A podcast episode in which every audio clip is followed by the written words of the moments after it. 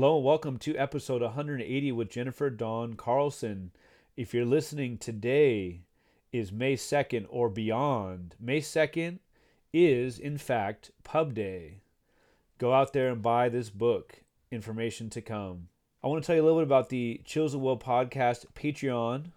There are three tiers. There's official patron, $3 a month. You get access to all episodes, monthly newsletter with reading recommendations, and a shout out on a future episode. We have the all access patron. You get access to all episodes. You get the Chills at Will podcast refrigerator magnet. You get monthly newsletter with reading recommendations, a shout out on a future episode, and bonus episodes, which are either interviews or exploration of themes through two or three texts. This is the first month I'm really excited to have an interview with a writer, and this is Antonia Degnan and this will be the May bonus episode. Previous episodes have included explorations of Rage Against the Machine and their lyric, Jonathan Gold, the incredible food writer, and second person writing. The highest level is VIP patron. That's $10 a month. Monthly AMAs, Ask Me Anything. Monthly newsletter with reading recommendations, access to all episodes, the Chills Will podcast t shirt, a shout out on a future episode, and of course, those bonus episodes and don't forget the Chills at Will podcast refrigerator magnet. Please spread the word. Please think about becoming a patron.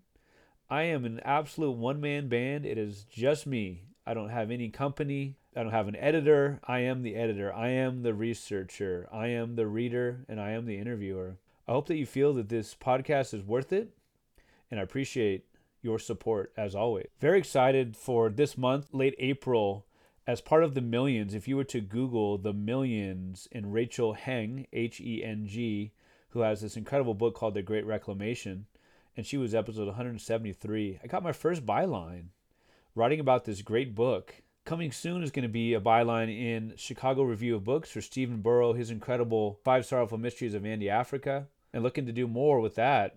May 6th at the Lit Fest in the Dina in Pasadena, I'll be part of a book love and literary podcast panel with Traci Thomas from the Stacks. What? These are some stars. Brad Listi of the Other People podcast, Tod Goldberg of Literary Disco and like 25 incredible books and screenplays, as well as Mike Sakasegawa. If you've listened to Keep the Channel Open, he is an incredible interviewer, an incredible, incredibly thorough reader. That's May 6th in Pasadena.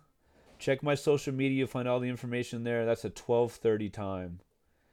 Future episodes, I have some incredible guests coming up.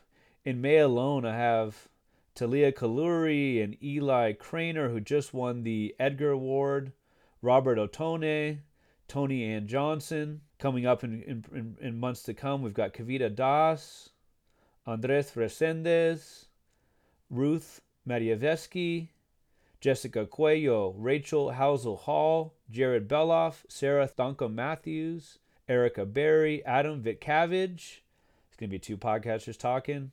Kara H.L. Chen, Josh Riedel, David Murrah, Urs- Ursula Villarreal Moura, Teresa Runstedtler, Nick Fuller Googins, Chris Terry, and James Spooner together will be talking their graphic novel. Thank you for listening. Have you subscribed? Have you told someone about the podcast who'd love it? Have you retweeted one of my episode links? Thank you so much for all of your support. I hope you enjoy this episode.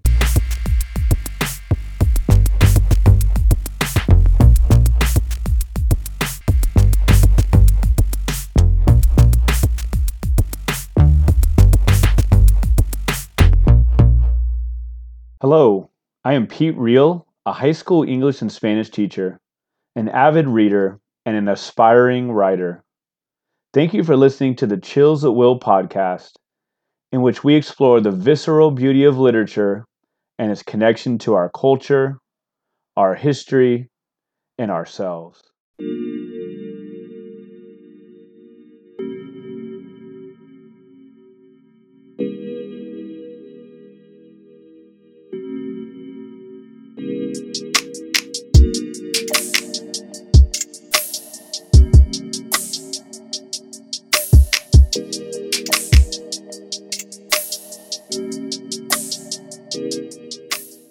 Welcome to episode 180 of the Chills of Will podcast. This Pleasure to have Jennifer Dawn Carlson. Here's a bit about Jennifer.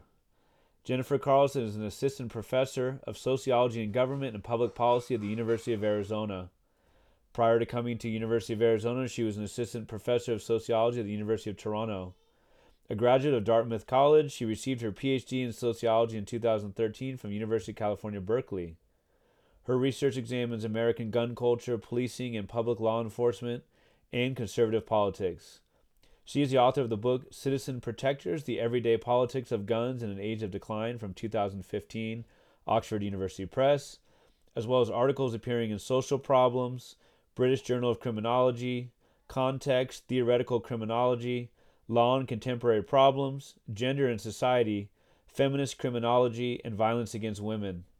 Her research has won awards from the American Sociological Association Sex and Gender section and Race, Gender, and Class section, as well as from the American Society of Criminology Division on Women and Crime and Division on Critical Criminology. In addition to scholarly writing, her work has been featured in popular venues such as NPR, Christian Science Monitor, Los Angeles Times, Washington Post, BBC, and Detroit News. Her latest book, Merchants of the Right Gun Sellers and the Crisis of American Democracy, is out as of May 2nd, 2023. Go buy it today.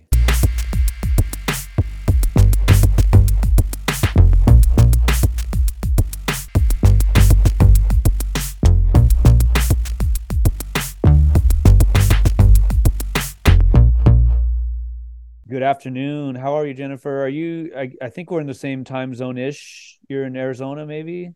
Yeah, for half the year we're in the same time half zone. the year, right? There you yeah, go. so I'm I'm on the California side of Arizona right now. So we are in the t- same time zone. There's a California side. Oh no, just that we flip. So half the year we're with California, half Um, the year we're yeah, we're with Okay. with I New. Mexico and yeah, so so we yeah, I think that says a lot about uh the state of Arizona right now. Dang, it's like a microcosm, right? Yeah. Uh, well, welcome. It's a pleasure to talk to you. The the book is going to be the main thrust of our conversation. They call it online. They call it Galley Brag. I got the ARC, right? Merchants of the Right, Gun Sellers, and the Crisis of American Democracy.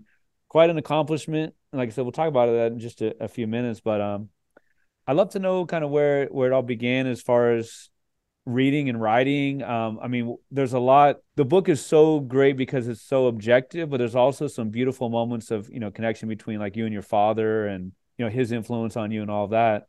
But I just wonder about like, was it a a house that valued reading? Were you in the library all the time? Were you like somebody took a while to get into writing, reading and writing? Kind of how did that work? Yeah, yeah, no, absolutely. I I really um this is my third book and I really enjoyed writing this book in part because it was the first time that I I brought my my biography in um, with regard to my father, who is, Mhm. um, or um, he's passed away, but um, you know, very, very conservative um, in in all the almost cliched ways Yeah, yeah. and um so yeah so he he plays a plays a part in the book um but yeah i mean i i grew up in a very conservative household um but i definitely was in a household that um valued education valued Mhm. reading um i i think that that was actually something that was um, and and I write about this in the book that you know in fact um, my father who was you know so invested in in Ronald Reagan in you know many many dimensions of of conservative politics um, in fact his embrace of education was in some ways uh, what made it so that I would inevitably uh, you know find myself questioning his beliefs and questioning his politics Right. um, and then eventually thinking through them um, from a sociological perspective. And so, absolutely, um, education, reading, um, foreign language, um, all of these things were actually, yeah, quite part and parcel of of yeah, growing up in my in my house. Huh. I remember hearing fairly, I don't know, a couple years ago, but like, you know, the idea of like the ev- evangelical Christian was saying, you know, like she was saying, you know, when I was growing up, I think around the same age as us, maybe it's like when I was growing up, you said a bad word and you got your mouth washed out with soap, right? Mhm. Kind of like comparing it to now, you know, I mean, Trump is profane and, you know, that kind of stuff. And I think you mentioned maybe Catholicism. I wonder how much maybe Catholicism like informed that that conservatism from your dad, or or they kind of were they separate, or were they part and parcel? Yeah, that's a good question. I mean, Catholicism is so interesting because I grew up, you know, you grow up and you think that your home is the world and you sure. think that these are how these things fit together. And um, yeah, I didn't know that everybody didn't grow up with conservative parents because I was like, oh, they're your parents. They must be conservative. That's the way it is.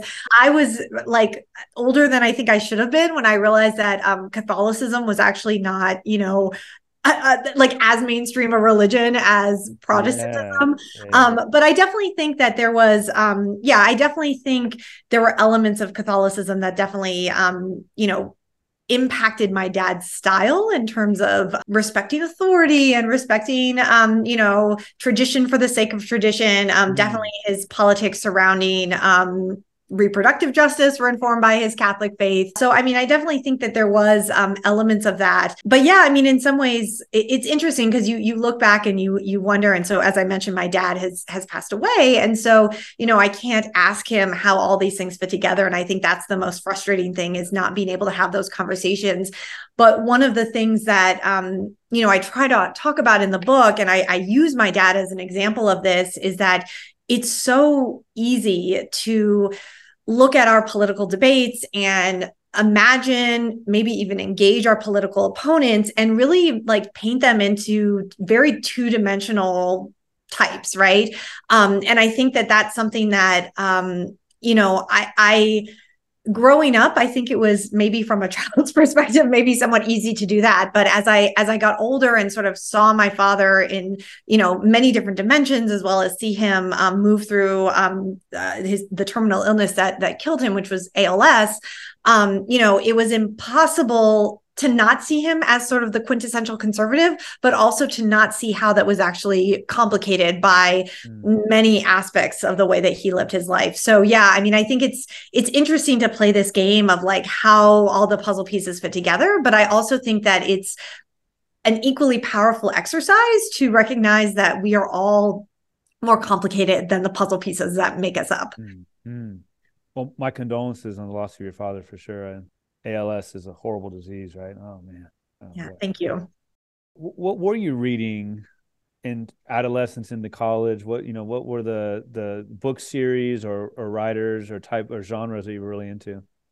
Yeah. Um, that's interesting. So I I um, went to high school in Indiana, and I should give a shout out to the Indiana Academy. So this was okay. this really um, yeah, this really special place. It was a publicly funded boarding school. So hmm. certain states have these, um, they're almost like magnet schools. Um, and they tend to be in states that aren't really renowned for their public education systems, I could say. Um, and so there are these brilliant, um, you know, it's it's these brilliant spaces where they're, um, at least when I went to this school, and I it may have changed, there might be like a not more of a nominal fee now. Um, but other than, you know, books and and I, I think there was just like very, very minimal costs.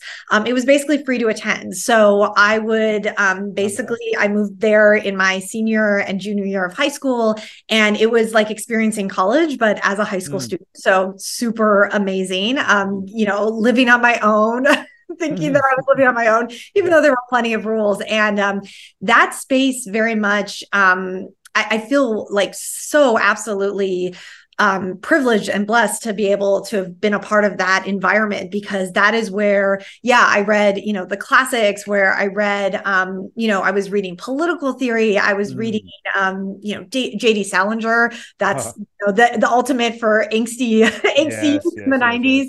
Um, I, I will admit that um, I picked up some Karl Marx, um, and that was actually uh, not because I I was understanding it as a teenager, mm. but um, I think at some point I figured out that like that would really be like a great form of teenage rebellion is to read yeah. Marx in front of my father. So it was one of those things where like um yeah yeah just just an interesting moment in uh you know politics and family dynamics um so yeah so that was that was kind of the um yeah the immersive experience that I had as a as oh, a high wow. very cool yeah. um what's the the title is what like waiting reading Lolita in Tehran or something. It's like mm-hmm. reading Marx in front of my dad or something. In Indiana, yeah. That could, that could be like your mem- part of your memoir or something. Yeah, yeah. and did, did you start calling people phonies all the time after reading Salinger? Uh, yeah, we had a, I, I had a couple of best friends that we we yeah we kind of had our own yeah, You know, more, more or less, yeah. classic. That's a classic uh, one for teenagers for sure. So, am I correct? Was it graduate school or undergrad when you went to Cal Berkeley? I went to UC Berkeley for graduate school. Yeah. Okay. Yeah. Is UC Berkeley, as they call it, right? Yes, that yeah. Actually, when I got accepted, I was so excited, and I, you know, called my family because Berkeley was really my my dream school. Like I, Yeah. you know, I I I went there as a high schooler and was like, this is amazing. This is where I want to be. Um, and that was at a time where if you were not um, in state, it was basically impossible to get in. I know that's Mm. changed a lot, um, but for undergrad, that was the case then. And so I was like, okay, we got to prepare for for grad school for Berkeley. And so that was the dream. And I got in and I called my dad, and he, uh, you know, was very clear in correcting my pronunciation that it was in fact uh, UC Berkeley. So well, maybe I'm mixing this up, but I've heard that it's like more of the. I've heard people say that the city, that the city of Berkeley is maybe more liberal, more classically liberal than the college. Is maybe more like business and maybe more kind of like button up. The Berkeley part is maybe more of like the, the city than it is the college. I don't know. Yeah, I mean it's interesting because I feel like um, you know, I always laughed when I was doing my research. So my my my first book is based on my dissertation and it's on gun carriers and gun instructors, open Mhm. carriers, concealed carriers in Metro Detroit. And so I would go back and forth between um, you know, Michigan and and California Mm. and several of the people that I was, you know, that I was studying and, and interviewing, um, you know, they would have something to say about Berkeley. And it was always funny because they'd be like the liberal epicenter. And it's like, Right. oh, you don't understand. Like Berkeley is so left that they don't like liberals either. oh, that's I was like, you don't realize you actually might agree on that. But um, but yeah, I mean, I do think that there's, you know, Berkeley is a really the the university is a huge institution, and so I think depending on where you're sitting, um, Yeah. is it the law school, is it the business school, is it the sociology department, um, it's going to be a little different. Um, yeah, and and are you talking about, you know, the undergrad mobilization? Um, Yeah. you know, there were strikes while I was there, and that was graduate students and undergrads. They were, um, you know, definitely. Um, yeah they were they were definitely engaged politically in a really different way than you know faculty in other parts of the university might have been so Yeah. yeah, it definitely is a is a is a it's a giant machine right it's Yeah. a giant organism yeah Go go a little bit south, and you'll be at UC Santa Cruz. That's pretty pretty left as well, right? yeah yeah. So citizen protectors you're talking about was 2010. Am I? I mean, you talked about like immersive. Like, is that is that Gonzo journalism or not? uh, Would that be? I mean, we we call it ethnography, qualitative methods in Okay. sociology. Um, I mean, I think that's it's an interesting question to ask, like where the line between excellent journalism and um and sociology, like where you draw the line. I mean, sociologists are, you know, we want to be systematic, we want to, you know, collect Data. a great deal of Mhm. data, we want to apply an analytical lens. Um, we usually want to do things that are um, lengthier than you know arcs of arguments that that unfold over the course of books rather than Right. you know, a series of of articles but i mean in some ways i think it's interesting some of the you know some of the best gun journalism is deeply sociological so Mm. yeah there is a there is an interesting tension between the the two forms Yeah, I forget who I was talking to recently, but he was a big fan of Hunter as a kid, Hunter S. Thompson, and we were saying, you know, don't don't follow his uh, his diet though. Don't follow his diet of alcohol and you know rum and gin and all that. But maybe the Yeah. journalism was good.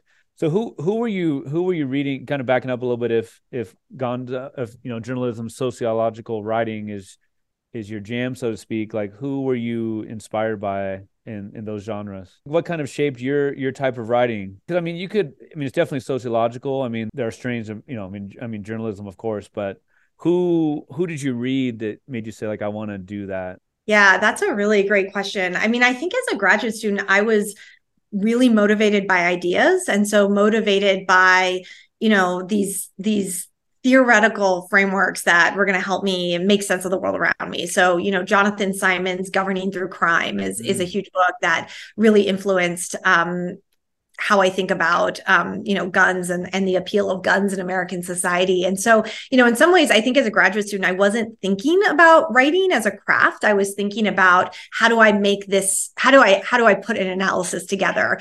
And I think that the writing part actually, um, you know, it came after when I, I realized like, you know, you got to actually have people like they have to actually be able to not just read it and understand it, but like want to read it, want to turn the page. Hmm. Um, and so that's been, um, yeah, I mean, actually, in some ways, so I do, um, you know, I do academic writing, so like peer reviewed articles that very few people read. I do books. Um, I also do op ed writing and writing for popular audiences. And so it's very interesting to think about like how you translate something that, you know, sociologists might consider their very sophisticated ideas into, you know, something that, um, you know, someone who's picking up a newspaper or flipping on, you know, a website can mm-hmm. can find intelligible and and, and worth reading.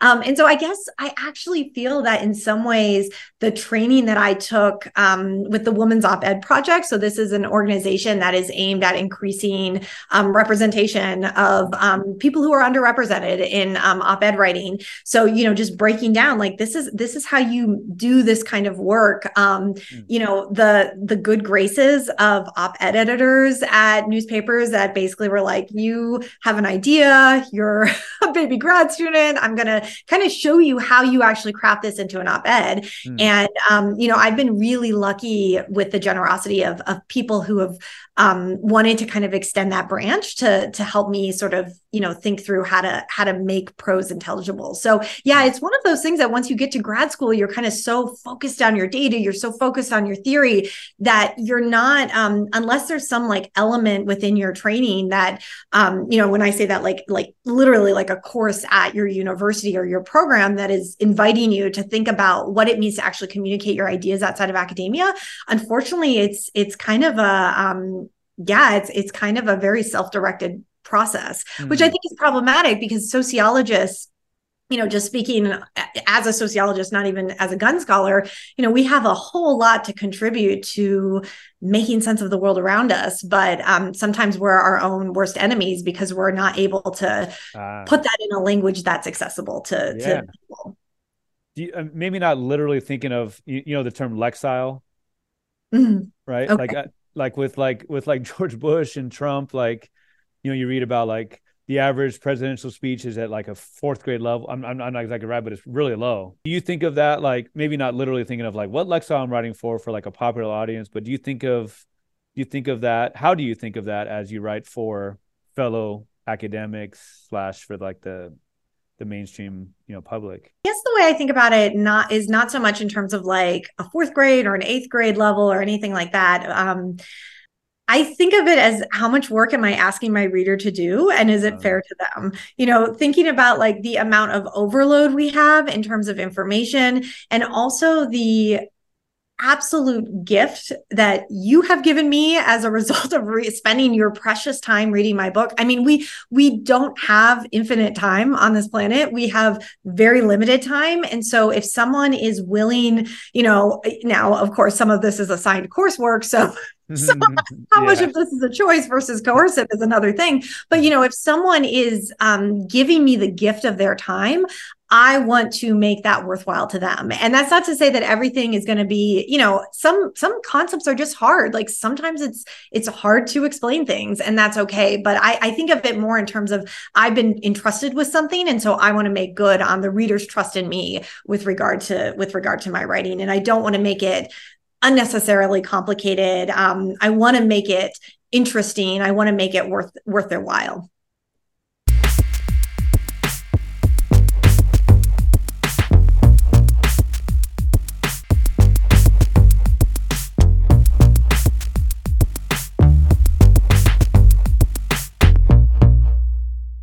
Great transition into the book. It's not unnecessarily complicated. It's complex. It's not, you know, it's not, I don't know how to say the word. I've never said it out loud. Facile, F A C I L E. Yeah. Okay. Right? It's not, it's not facile like that. Um, you know, but because there's, it's a really, there are really important ideas and issues going on in the book. We are recording this about a month before, but just tell me a little bit about like, you know, so it's coming out May 2nd. Those who are listening, it's going to be May 2nd or May 3rd. Um, how does it feel to? I know you've had books published before, but how does it feel to have this one out in the world in these these weeks leading up to it? Yeah, yeah. I mean, this is a book that writing this book was an absolutely different process than any you know this is book number three and so fundamentally different than the other two books mm. i think every book is its own like they're like children they're they're hmm. their own little entities and they come out in their own way they, sure. they develop. Um, but this one was definitely uh, very, very unique in that I had no idea I was going to write it or had any semblance of doing the research for it until basically I decided that it was what was what had to have happen.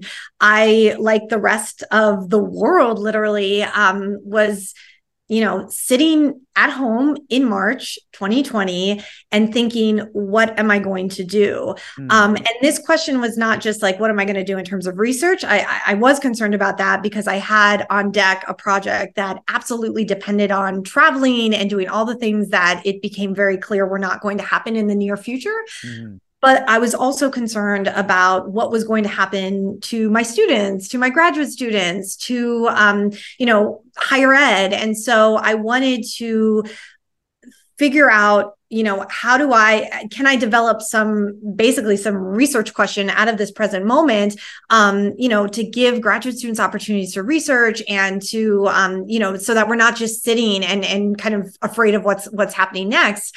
Um and so in some way, and and that was absolutely, I should say, like from the onset, um, Kat Burgess, Madison Armstrong, Elliot Treslow, Minyoung Ahn, um, these are all grad students who helped immensely and assisted in a wide variety of the aspects of making this book possible. Mm-hmm. Um, and also the National Science Foundation um, funded, um, uh, provided funding for the for the project. And so, um, yeah, so basically, I'm sitting there, and then I start hearing the stories of people rushing to gun stores to purchase guns amid a pandemic, which, you know, is in some ways exactly what you would expect in the United States, right. but is also, um, yeah, is also not what you would expect when you are thinking about the um, ways to respond to a pandemic, to, to respond to a microscopic virus. So I basically said, okay, this is, you know, what my training has prepared me to do. I'm going to start calling and interviewing gun sellers and and just talk to them about how they're navigating what's going on how they're you know what what sense they make of these surges how they're experiencing the surges. Are the surges across the board as big as every you know all the headlines are saying? Who's buying guns? Is this different? What does this mean for gun politics? What do they think is going to happen? Um, and so you know it really was sort of one day everything was you know and this is again many of our experiences. Um, one day it was life as usual usual and the next day okay i guess i'm doing this new project. And so yeah this book was conceived executed and written um, in pandemic times. And that has also been a very different experience because you know scholars and this is another difference between i think journalists and scholars you know journalists are very concerned with like the timeliness. They want to be you know directly engaged with you know not just the issue of the year but the issue of the minute. Sure. and sociologists academics you know we want to be relevant but we also pride ourselves on being able to take a step back and say you know what's the what's the big picture? What's the underlying thing that you know maybe if we're so focused on the nitty gritty minute to minute details we're not going to see. And so writing this book i had to constantly be like okay how do i push myself into the present but also pull myself away? And of course in the context of this just kind of overwhelming you know like where everybody's catastrophizing and doom scrolling that was um, particularly hard to do and um and yeah and i think you know in terms of like feeling you know how i feel about this coming out you know we're recording this at a moment where Trump has just been indicted and charged. Uh, we don't know what's going to happen, and maybe by the time this is released, we we do know much more of how that story is going to unfold. I definitely have felt, you know, month by month that, you know, it, it's kind of been so. So I finished the manuscript in um, last summer, in um, summer of 2022, and so just kind of watching the the plates of American politics shift has been yeah, it's been a little nerve wracking. Like, what if I, you know, what if, what if things are going to shift enough that, you know, like, like mm. how, how is the book going to speak to those shifts, given that there are definitely going to be things, and there have been things that have happened over the past year that um, are very um, major and relevant to, to what the book is about. So that's been a little like edge of my seat sort of yeah. sort of uncertainty but you know that's that's the the problem with the publishing world right or not the problem mm. with the mm. publishing world but that's one of the the things you sign up for when you when you do book publishing is that you know that your book is going to you know it's not going to come out in the moment that you are writing mm. it and so you have to somehow negotiate that and yeah, just as like a side note, I mean, we saw that all through 2020 and into 2021, where you know books were making predictions about vaccines and how the mm. pandemic was going to end, and it was like they were published, and within a week they were already outdated because obsolete. Yeah, yeah, and it was it was um I, yeah, it, it, it, thankfully that was not the con that's not the context in which yeah, I'm publishing yeah. this, but it's still we're still kind of in that world. Yeah. Oh, I appreciate the, that distinction you make between like the journalist and the sociologist because it makes a lot of sense. Like it really is, your book really is a time capsule of 2020, which is March 2020. You know, it was three three years and and one month ago. It wasn't that long ago, but like it really is a, a, a time capsule of that very specific time when toilet paper was a thing, right? You know, we've they've had so many different stages of the of the pandemic, and it just fits it, it just fits so well, and it, it, it does give us that perspective. It's, I know it's, it's hard to make perspective when it's only been three years or two years for a lot of the events, yeah. but it just it fits and like I haven't really read a lot, um, but I know there's like a lot like a lot of fiction out there, a decent amount of fiction and stuff that are trying to like trying to sum up the the early pandemic and your book definitely succeeds because like you said it was just a a time that even now we're kind of like whoa did that really happen yeah even when i was writing it so you know 2020 happens 2021 i'm i'm really focused on writing and you know even at that point i'm like you know in a couple of years when this comes out are we going to just all want to forget about it and pretend it never mm-hmm. happened so nobody's mm-hmm. going to want to read the book um, i don't think so but I, I actually don't think we're there yet uh, but yeah it does feel it, it sometimes i have to remind myself like we really did go through that yeah. like really sat home for months on end yeah, and yeah. yeah. it's kind of mind-blowing um, how distant that feels i had like a like a spray you know you use for like your hair or whatever you put water in it I would mm-hmm. spray. I put some weird mixture. I put some mixture of soap and water. I'd spray the doorknob because I just touched it because I just touched the grocery. Remember that? Remember that? Oh yeah, yeah. I mean, people were like pouring bleach on themselves. Yeah. Like nobody, nobody knew. Nobody, nobody knew. Nobody knew. Nobody. And um, and yeah, and I think that's what I really um, what was really interesting when I was interviewing gun sellers is that you know as the months went on, you know they, they there was more more coherence, and part of that was you know there the the threats that were out there mm-hmm. kind of became more familiar um yeah. you know in terms of um just everything that unfolded during 2020 but mm-hmm. you know that initial moment it, it really was clear that i mean even though very quickly we became very politically divided there was a lot of i mean we just didn't know what to make of it or what side we were on or how to mm-hmm. you know h- how to make heads or tails of any of it. And that was i think you know in terms of the interviews i feel like there was this um yeah there were these really powerful moments where you know i'd be interviewing i'd say you know tell me about this tell me about that. And then sort of the interview would be done and i think okay i'm about to you know i did them did them remotely. Okay i'm about to you know hang up. And you know, then they'd flip the script and say, well, what do you think? What do you think is going to happen? And it wasn't a like, you're a sociologist, tell me right. what's happening. It was, hey, we're all in this together. And literally yeah. anybody's guess is good, is as good as anybody else's. Right. And so that was, that was an interesting moment that very quickly um, evaporated, I think, in terms of the the deep partisanship that unfolded then into into 2020. So uh, obviously, it's pretty it's pretty obvious from the title that it you know it, it, focuses on the gun sellers themselves, gun store owners, gun gun you know people that work at the gun stores. You interviewed fifty, is that right? Yeah, fifty three. With most, if not all, you mentioned you'll you'll say you know so and so from Arizona, you know white or biracial.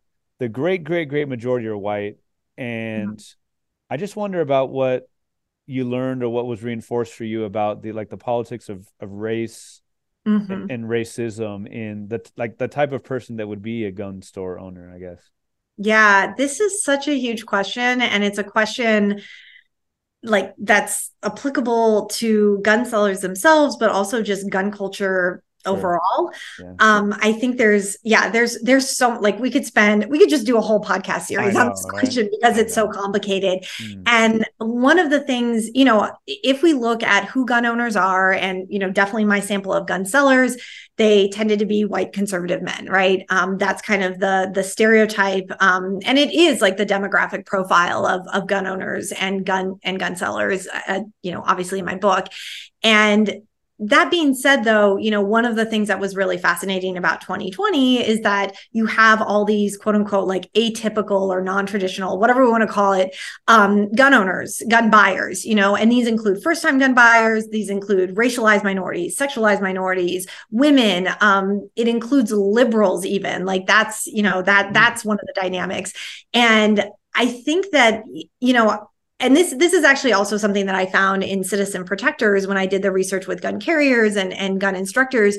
You know, I, I there is the way that race plays out is is is complicated so you know there is a very much um i would say and and that's not to say that there and and there's you know there's race in terms of explicit what people are talking about. There's race in terms of you know subconscious structures in the brain implicit bias. Um so this is really like when i talk to people what people are saying. Um but you know there is a and and it really came out with with the gun sellers i talked to.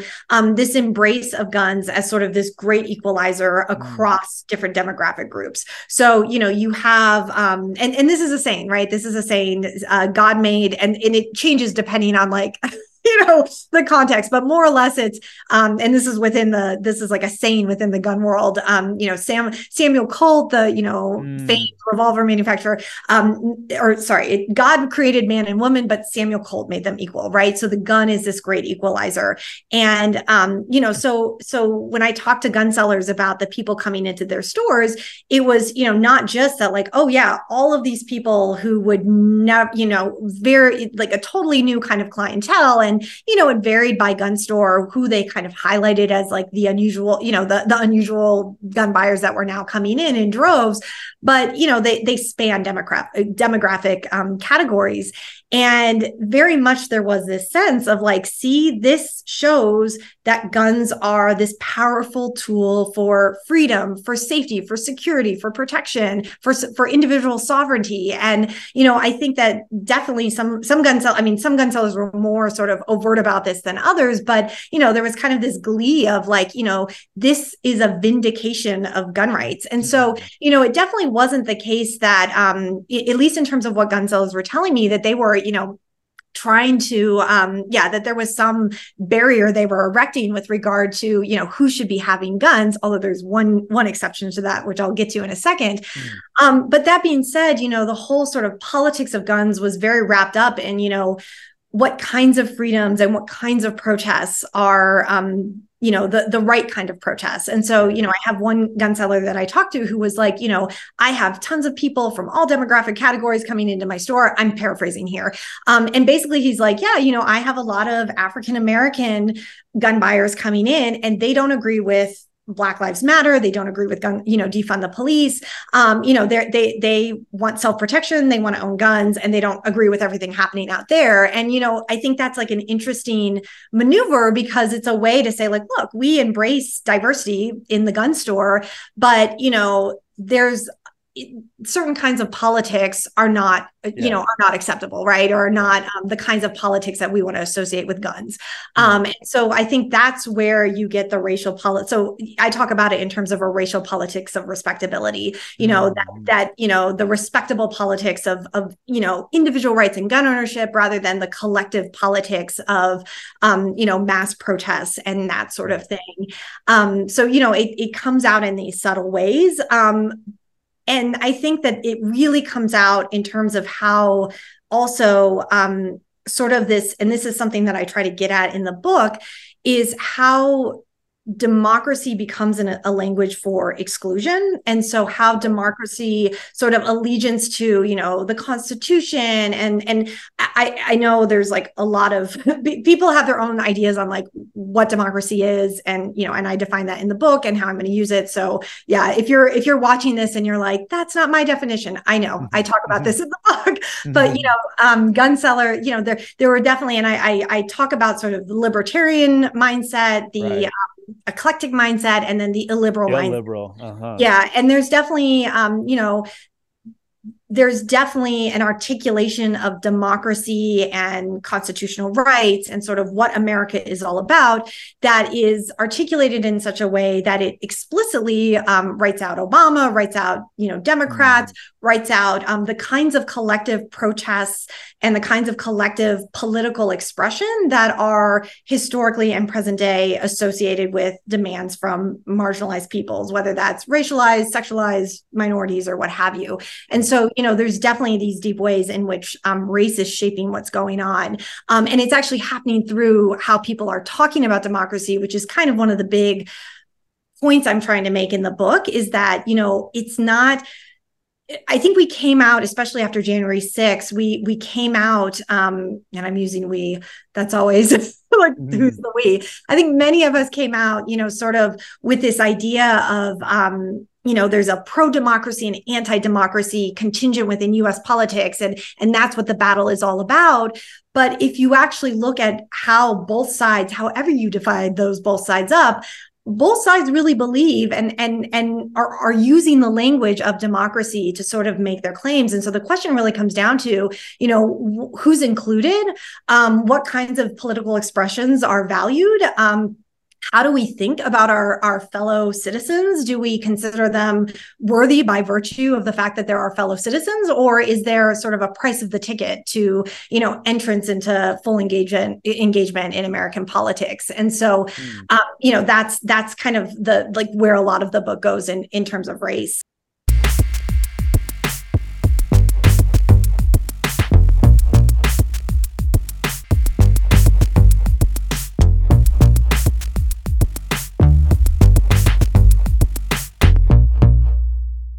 We, we're talking about about race and its connections. Like you said the you know and ideas of democracy you know i'm i'm still waiting. I don't i don't know how many years it's been. I'm still waiting for the nra to stand up for like philando castile yeah yeah. For, for well, some I mean, reason they're not you know obviously i'm being sarcastic right? I mean he was licensed gun owner right?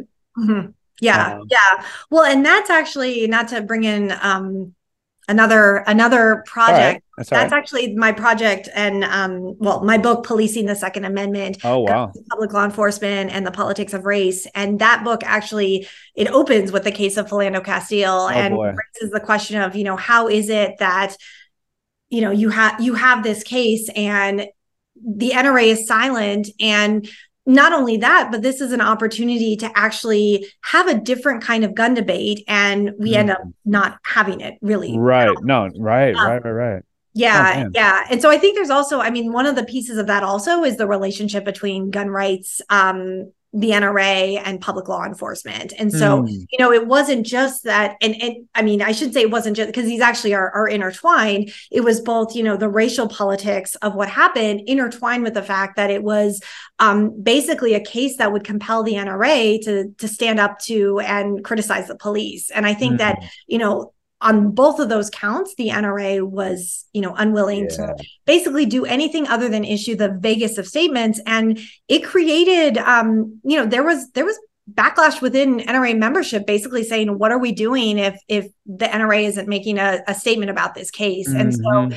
you know, you have these, um, yeah, you have these moments, and you you kind of can see like a little crack, um, and then it gets filled in, right? right. And that's yeah definitely definitely the case but yeah i mean so there's the politics of race and i think that you know tracing out the politics of race tracing out the politics of difference you know it's it's both kind of seeing seeing that and how it unfolds um in sort of explicit ways but then there's also these more subtle ways that um you know difference and sort of the the boundaries of who's in and out of gun culture get negotiated yeah.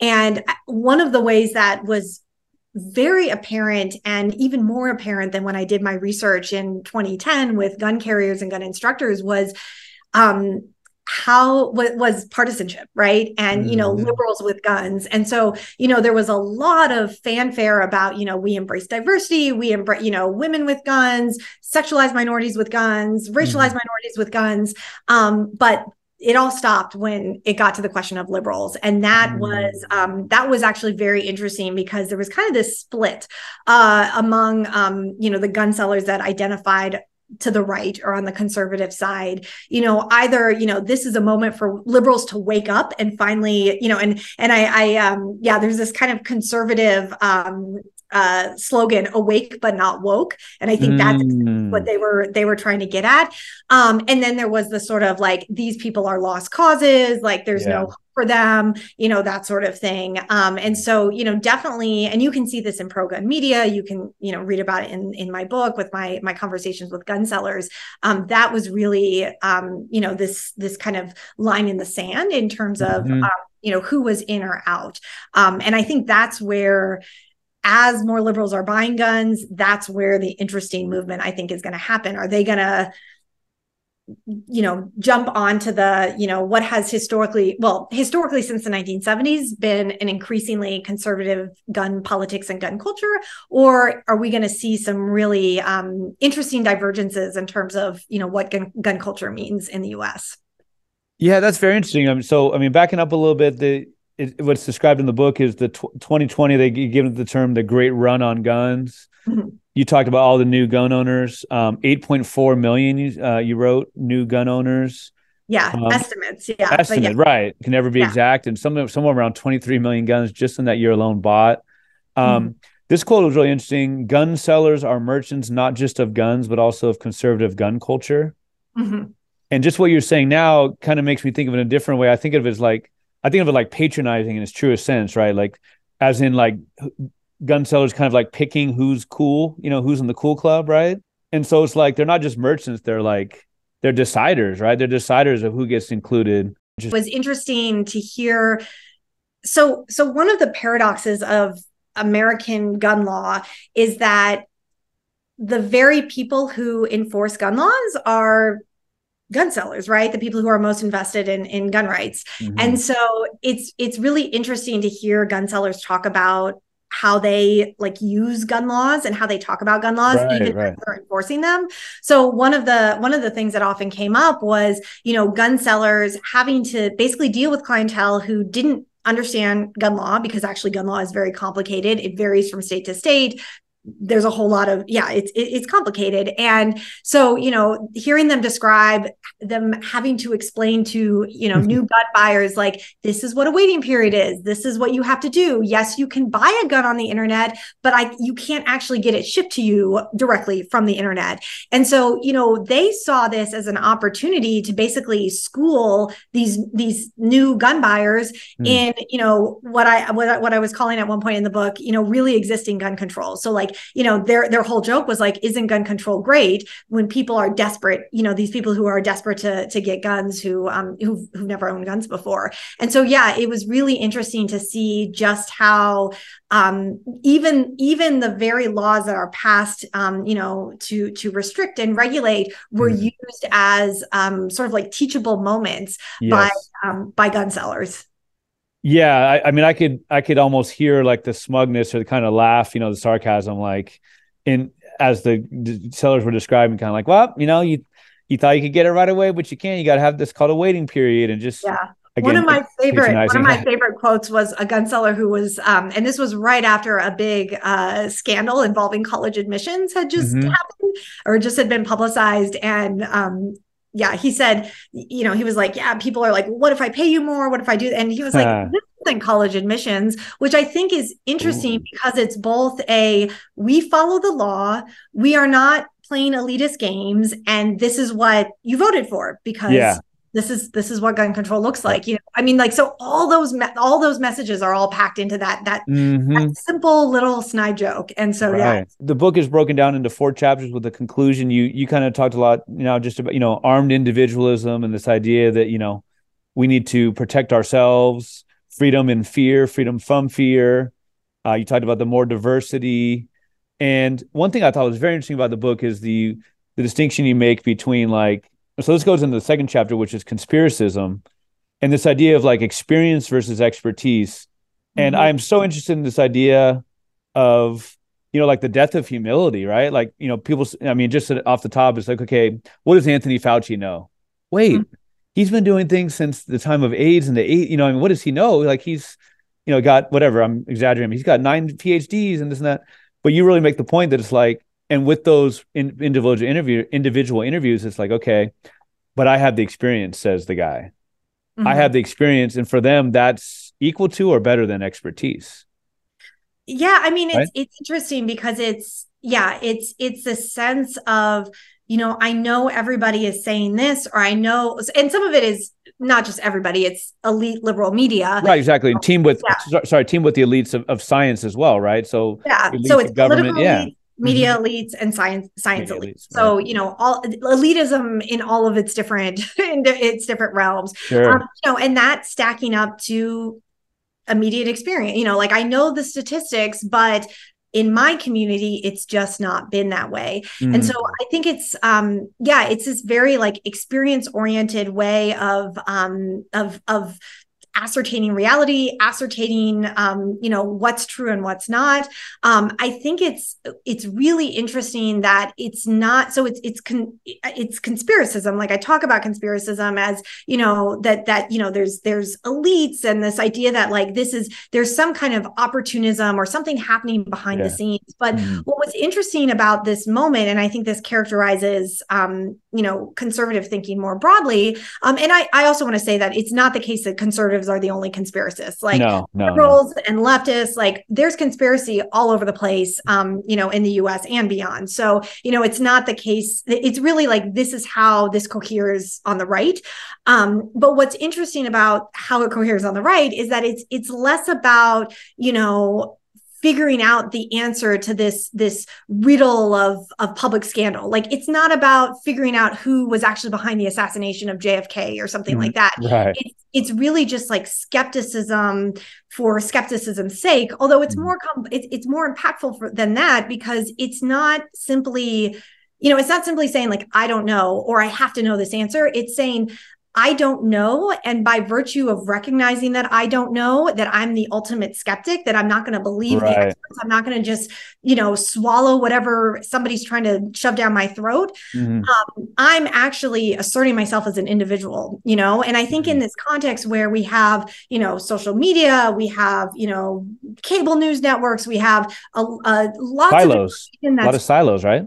Yeah silos but lots and lots and lots of mm-hmm. um, people who are parading as experts and also yep. yeah i mean it, it's it's it's a very chaotic information landscape and so you can um, like in that context kind of doubling back on like okay this is this is how i can I can assert myself as an individual knower in this context, I think is that's the work that conspiracism is doing more so mm-hmm. than saying like, you know, I know who's behind 9-11 or I know who's behind sure. JFK's assassination or what have you. Yeah. So it was definitely, um, yeah, it was really, um, and yeah. And, and part of sort of making that argument is also trying to trying to shift the conversation about conspiracism away from sort of the extremist uh, sort of mm-hmm. QAnon. manifestations of it and yeah qanon or you know th- that kind of thing to like no this is actually like a sense making tactic that isn't fringe it's actually really central to right how democracy is put together by virtue of the fact that there's always going to be a gap between the experts and the mm. everyday people between folk knowledge and expert knowledge and you know in a hyper you know in a social media world in a hy- hyper um uh, you know in, in, such a chaotic information environment um, that's going to be stressed even more so mm. i think that's where um, you know part of the book is to to d- give a snapshot and to really try and understand um, by by virtue of having this kind of snapshot of 2020 like this is how this stuff makes sense on the ground. Like we can talk about trump we can talk about the republican party but you know how does this actually work out on the ground? And how does it make sense to you know the people who are um, finding it useful and and and sensible? Yeah you make it very clear in the book that it's you know it's you're really studying the bottom up not the top down which is a very interesting enlightening you know distinction you talk about how there's a gap. I mean, you know, that's a very real gap between we call them the elites, the government, whatever. But it's like so you write about how to fill in that gap, there's the idea of, you know, doing your own research. There's a lot of mm-hmm. comics and stuff like that, you know, about the person who did his own research for COVID. And that's not something I'm gonna celebrate, but you know, got sick or died. I still mm-hmm. I will never, ever, ever you you mentioned the book, I will never understand like the story of like Herman Cain. Mm-hmm. After he died, his Twitter his Twitter account was still posting about anti-mask, and I'm just like, what, for what? his life over you know going to see Trump talk about about windmills for anyways oh my gosh but the idea of doing your own research right and so you make the really good point it's like okay if if so and so's doing his own research well i know that some in some way that you know blm black lives matter you know they're paid actors and mm-hmm. that can really just kind of gloss over right they're very real concerns yeah mm-hmm. like about racism about systemic racism i don't know if it was an actual quote but one of the subheadings was i'm not an expert but i'm a thinker and i feel like that sums up so much Mm-hmm. Yeah, and that's actually a quote by um, that's actually a quote from a book by um, uh, Reece Peck, who writes yeah. about Fox News, and um, very much uh, finds a very similar way of sort of um well it's a, a, an epistemology if i can use like a, sure, a sure, sure. sociology word you know a, a way of um yeah in, engaging in knowledge in knowledge making um practices yeah mm. that was really jargony i know that yeah no it's all right it's all right yeah. the so you know the third chapter is partisanship which you know we've talked about a, a good amount um it was kind of a not a footnote but it wasn't a huge part but i thought this was so interesting where you make the connection i think i, I don't hope i'm not misreading it but between like okay partisanship you know us versus them. And you make the distinction about like how you know a lot of protestant christianity not all is very literal in the bible. Mm. and, and, how that you know how that can work for for politics too right? It's i mean think yeah. about all you know Marjorie Taylor Greene and all these folks about what they use for like you know the dark side and it's battle versus good versus evil. And it just makes so much sense. If the bible is literal then you know there is a there are yeah. demonic forces, right? Yeah. Um, so I have to actually, I have to actually tip my cap to um, Francesca Tripodi, who actually mm-hmm. is um, someone who so so she really gets the the credit for for a lot of those insights um i cite her a lot in the book yeah. um because she's really worked through how sort of um you know scripturalism and sort of these these ways i mean we could call them religious practices but they're not they can be secularized and so you know not just in terms of um I, I, yeah what you were getting at with you know this idea that there's this like demonic threat that is not mm-hmm. external. It's it's not terrorism. It's it's internal. It's it's it's something that is um you know an evil lurking within. Um you know that's that's definitely um you know is is echoing religion even if it's um, a religi- religiosity even if it's it's a secularized way of, of expressing that uh, but one of the other things that she talks about and this goes back to conspiracism is you know this relationship to the text and the idea that like you should be able to read the te- and it's protestantism right it's like you should mm. be able to read the bible you should have a direct you know a, a direct relationship uh, with god and, right. and and you know we see that sort of idea about having sort of direct access to not you know to to mm-hmm. expertise to being able to you know do your own research and that sort of thing and so you know in in many ways you can kind of trace out um, the impact of not so much like religious beliefs but like religious style religious practices um, mm-hmm. in terms of how these things are fit together so it's really it's really really fascinating but i can't yeah, take that because that's that's actually um yeah that's that's francesca's work. I appreciate that. You know so yo if it is about sorting life into opposing camps both sides if we're, if we're talking if we're making it a binary so obviously there are a lot of in-betweens but you know ideas of like well both sides are going to say well you know the liberals they don't look at real science. Mm-hmm. they don't look at real science right? They just listen to the, the you know the fauci's. They don't you know yeah. and uh you know, liberals would say the same of conservatives or right leaning people, right? And yeah. this idea, you, you quote the the survey about 79% of Democrats, this a couple years ago, said something that the, the fact that they had cold or very cold feelings towards Republicans, and 83% mm-hmm. of Republicans toward Democrats. I want to say the percentage is 17, 18%, something about like the mm-hmm. percentage of liberals who are kind of just like, why don't they just die off? Yeah. Yeah. Right. And that, I mean, that's pretty, pretty sobering. Yeah. Yeah, I mean, I, I think it's sobering not just that the you know it's it's a we could say like oh it's a minority of people thinking that, but like that's a huge chunk of people who are like yeah if half the population just died off like whatever right um, that's really disturbing. And it's, I mean, it's not even the finding itself, it's the fact that that was even a sensible question for mm. a hmm. researcher. I mean, it's great research, it's great to know, but like yeah. we live in a world where that's a, that is a legitimate research question. Yeah. How much do we hate each other that we're willing to tolerate the suffering and the pain mm. of hmm. the other side? I mean, that's just really profound. It so is. absolutely. And it is, you know, it's it's tricky because, you know, especially when you're thinking about this as you know sociologists should which is you know my job here is to really make sense of the social world and so you know just kind of pointing all these things out i'm focusing on conservatives i'm focusing on gun sellers mm. but i mm. try throughout the book to remind when when it's true you know hey this is also happening you know this is also happening on the left and that's also a conversation that that we need to be having. Um, and i think that that's where if if i can just move to the the last um, empirical chapter of the book yeah. that's where i think um, you know we get some of the answers to like what do we do?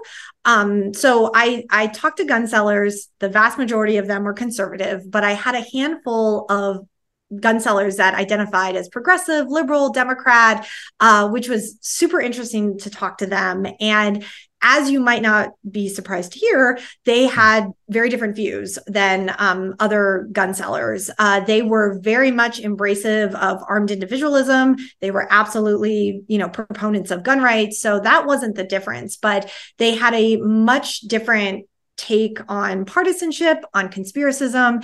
They were open to listening to the experts. Um, they were also, you know, as um, proponents of gun rights they had a lot of criticism of you know government action. And i think that's i mean most americans do. I think that's something that is is a very american thing to be critical of government um, whether you're on the left or the right. And so that was definitely the case for them. But they also could see spaces where government action or collective action was appropriate. They didn't write it off, you know, out of hand. Yeah. So they were critical, but not um, sort of dogmatic with it. Um, and then I think the other thing that really distinguished them was that they were willing to accept that they that their experience was not sort of the be all end all of reality. And so this particularly to go back to the question of race um, you know one of the things that i talk about in the book is that you know because gun sellers were often you know understanding their reality so much is intertwined with their direct experiences they were baffled by Black Lives Matter, by the defund the police movement. Um, it, there was no connection that they were able to make with regard to their their individual experiences.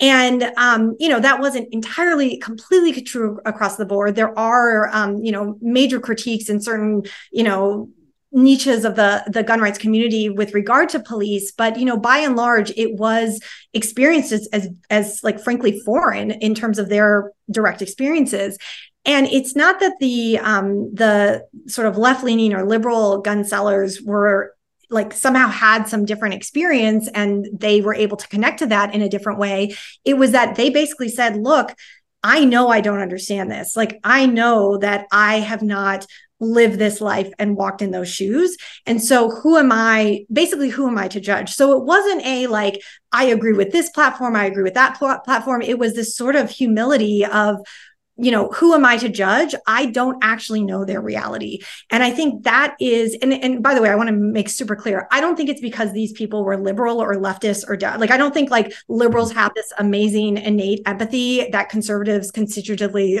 lack i don't think sure. that's what's going on i think it was that they were liberals in a conservative context. They were mm. liberals in a conservative environment. And so that forced them to make bridges that people whose politics matched the environment that they were in didn't have to do. And so I kind of end the book with saying, you know, look, if we want to think about how to rehabilitate our culture of democracy in the United States, it's actually the people that are it's not the people on one side versus the other it's the people who are crossing divides people who are bridging maybe it's the liberal gun owner it's the people who are buying guns for the first time. Those are the people that may actually be in the place to imagine you know the kinds of practices and tools we'll need to to rehabilitate the culture of democracy in the US yeah. Well i mean you know it's such a cliche but it's like i mean unfortunately gun culture is so is just like uh, you know as american as apple pie but there's so much in this book that's so interesting. You you write about how not necessarily, right? I mean, 50s and 60s especially, the NRA, you know, this idea of gun culture becoming politicized when it has hasn't hasn't always been, and not in a in a Mickey Mouse cheesy way, you know, kumbaya way. Um, that last chapter, you know, really does give a call to action or sort of, you know, remedies, if you will, civic grace, etc. And you know, the last chapter really talks about how that the bridges the bridges can be built. And I, you know that's the one that's, that's very personal. And you know just appreciate you as a writer sharing that um, those personal stories about you and your father and just as a person sharing your your thoughts with me today and, and with our listeners like i said people will be listening to this may 2nd may 3rd congrats seeing in the future here a little bit the, the book is out in the world and i wish i wish i wish i wish it was not so topical and so you know right on but unfortunately it is so congratulations on the impending book and, and thanks again so much for your time. Thank you so much. Pleasure.